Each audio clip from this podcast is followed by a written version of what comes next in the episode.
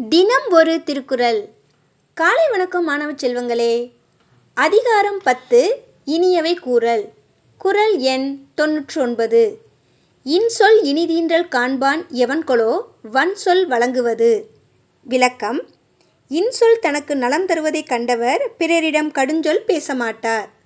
பிறர் சொல்லும் இனிய சொல் தனக்கு இனிமையாக இருத்தலை உணர்கின்றவர் பிறரிடம் கடுஞ்சொல்லால் பேசமாட்டார் என்று குறிப்பிடுகிறார் திருவள்ளுவர்.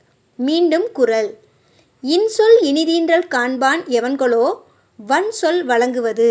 நன்றி மாணவ செல்வங்களே வாழ்க வளமுடன் வாழ்க வையகம் மகிழ்ச்சியாயிருங்கள்